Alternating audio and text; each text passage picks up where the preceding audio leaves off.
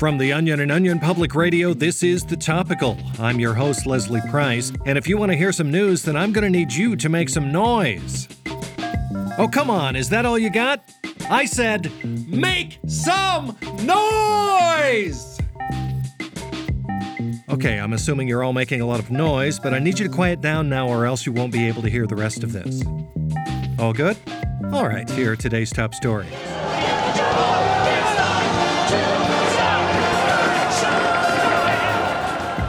That's the sound of hundreds of cane wielding demonstrators taking to the streets of New York today to express their outrage over the shutdown of the city's Broadway theaters. Governor Andrew Cuomo was himself present for the lavish protest and was even briefly pulled into a kick line with the unruly performers. Luckily, NYPD officers were able to intervene and tear gas the Broadway demonstrators before they were able to successfully hit their marks and complete their grand finale. And a massive antitrust investigation underway today has revealed that every single American company is actually owned by Dockers. U.S. regulators discovered that the popular garment brand, known for their khaki colored menswear, has long held a controlling stake in nearly every corporation operating on American soil, including Johnson & Johnson, Google, ConAgra, and even Levi Strauss & Company, which was long thought to be the parent organization of Dockers. The pants company is expected to receive a small fine for their misconduct. Back with more news right after these messages, which are actually less like messages and more like advertisements. Back in a moment.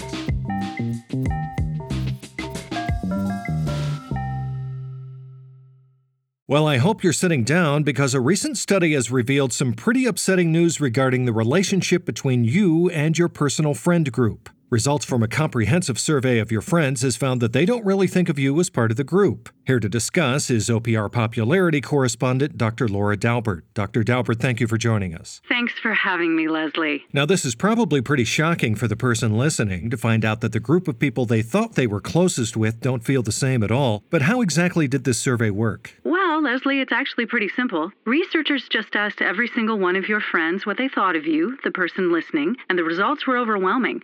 They just sort of think of you as a peripheral figure in their lives that's just not really part of the crew. Wow, so you're saying all of these quote unquote friends actually hate the person listening to this podcast? Well, hate is a strong word. These results seem to indicate that friends of you, the listener, don't even feel strongly enough about you to hate you.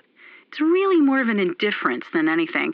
They could really just take or leave you, because to them, who you are and what you are as a person is essentially inconsequential and holds no bearing on their lives in any way. Wow, in many ways, that's even worse than being hated. Yeah, it really reduces the person listening down to just absolutely nothing. Mm-hmm. Just listen to what one of your so called friends had to say about you. Sorry, who? Oh, I think I know who you're talking about. The one that always lingers around the group and everyone just sort of puts up with. Uh, yeah, they're more of an acquaintance than anything else. Just brutal. Now, is it possible there was a mistake in the findings? Oh, not a chance. The researchers cited a 0% margin of error in their survey, meaning that beyond a shadow of a doubt, the people who you, the listener, rely on for emotional support and camaraderie hold no such affection for you just disinterested numbness. But now, what about all the time they've spent together? Surely they wouldn't interact with the listener if they weren't friends, right? Oh, not the case at all, actually. Sure, you, the listener, might be included in a group chat, but you're certainly not in the main thread with all the actual close knit members of the group, not to mention all the inside jokes you're not a part of. And when you actually are invited to things, it's usually just an afterthought, or because it would be weird to only invite your roommate and not you.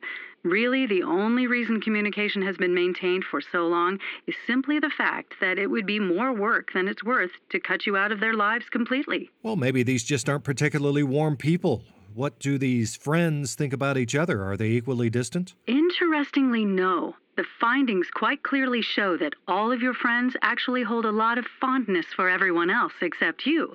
Even the friends that haven't known each other as long as they've known you. It's actually quite beautiful and meaningful for everyone that isn't you. Mm, that is lovely. So I guess the question on our friendless listeners' mind must be is there any way to strengthen the connection, or should they just plan on being alone forever? Well, evidence suggests that there was one small window in 2017 when it seemed like you out there could make it into the group, But instead, you were really annoying and fucked it all up for yourself, and now it doesn't appear likely that anyone will ever be close to you. Hmm, that is a shame.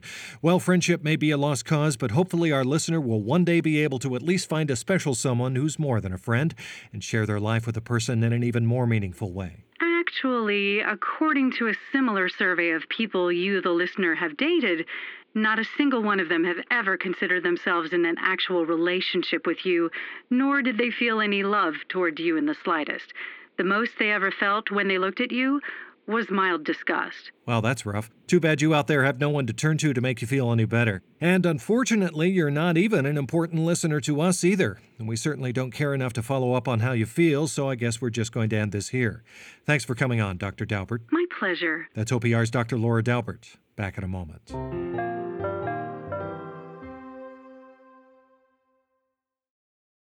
Do you ever wonder how celebrities order food? Like, is Sarah Paulson a Diet Coke or a regular Coke girlie?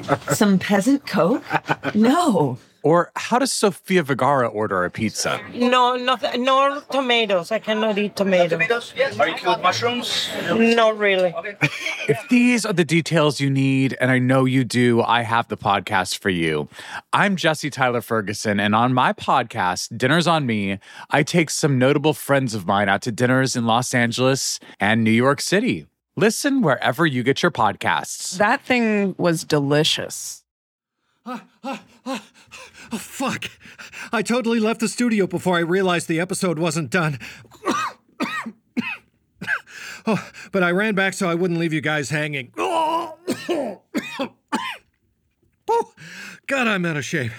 Here's here's some more news. I mean, here's what else you need to know today. Oh. Oh, God. Evidence of widespread ballot manipulation and voter suppression may be. Oh, God. I can't do this. Fuck, I'm gonna pass out. Uh, we'll get to the rest of this some other time. That's it for the topical today. Oh. Join us tomorrow when we'll, I don't know, talk about some more news. We'll see you then. Oh. Shit. It's like someone's stabbing me in the side. Oh, God. Damn it.